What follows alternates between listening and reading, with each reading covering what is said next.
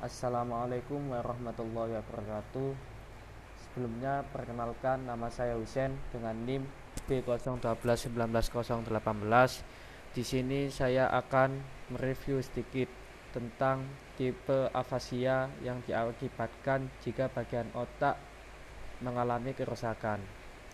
Oke, langsung saja. Ada afasia tipe yang pertama yaitu afasia Broca atau non-fluent. Ciri-cirinya adalah kerusakan pada area Broca. Tahu yang mau diucapkan tapi susah merealisasikannya. Struktur kalimat cenderung salah. Pemahaman pada teks sederhana lebih mudah. Tidak menggunakan function word tetapi memakai kata dasar. Nah, langsung afasia yang tipe kedua yaitu afasia Wernicke atau fluent atau word salad. Ciri-cirinya adalah yang pertama kerusakan pada area Wernicke yang kedua mampu berbicara lancar namun tidak bermakna. Yang ketiga kreasi kata-kata baru tanpa makna. Yang keempat kebanyakan penderita tidak menyadari kesalahannya yang terakhir adalah tipe afasia global atau severe form of non-fluent dan fluent afasia. Ciri-cirinya adalah kerusakan pada area peris perisilvian.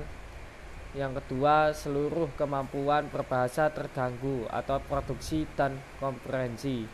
Yang ketiga, terjadi kerusakan hampir di seluruh area bahasa di dalam otak, termasuk area Broca dan Wernicke. Kemudian ada komponen bahasa. Di sini saya mau menjelaskan sedikit apa itu komponen-komponen bahasa. Yang pertama ada brokas area adalah bagian dari otak manusia yang terletak di gyrus frontalis inferior, pastringualis pada lobus frontalis korteks otak besar. Area ini berperan pada proses bahasa serta kemampuan dan pemahaman berbicara.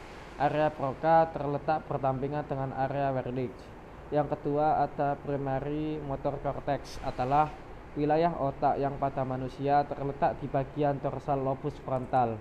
Ini adalah wilayah utama dari sistem motorik dan bekerja dalam hubungan dengan area motorik lainnya termasuk korteks premotor, area motorik tambahan, korteks parietal posterior dan beberapa wilayah otak subkortikal untuk merencanakan dan melaksanakan gerakan. Yang ketiga ada Wernicke area adalah bagian dari otak manusia yang berada di bagian korteks otak besar pada bagian posterior kiri dari gyrus temporalis superior mengelilingi korteks pendengaran divisura silvian atau bagian pertemuan lobus temporalis dan parietalis otak. Yang keempat ada primary auditory cortex adalah bagian dari lobus temporal yang memproses informasi pendengaran pada manusia dan banyak vertebrata lainnya. Yang kelima adalah primary visual cortex adalah area korteks cerebral yang memproses informasi visual dan itu terletak pada di lobus occipital. Yang keenam adalah angular gyrus adalah regio otak yang terletak terutama di regio anterolateral lobus parietal dekat tepi superior lobus temporal dan tepat di posterior gyrus supramarginal.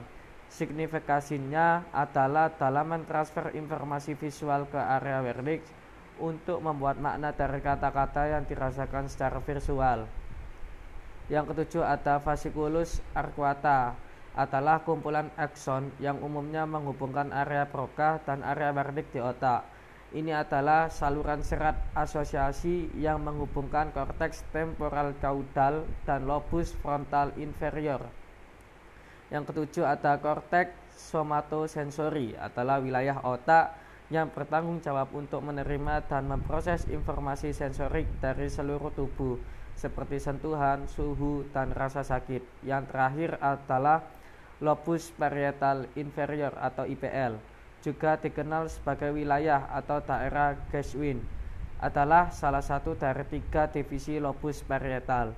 Ini terdiri dari gyrus supramarginal di bagian rostral dan gyrus angular di bagian kaudal.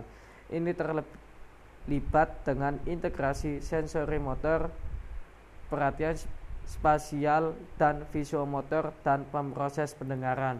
Sekian penjelasan singkat dari saya. Apabila ada salah kata mohon maaf. Wassalamualaikum warahmatullahi wabarakatuh.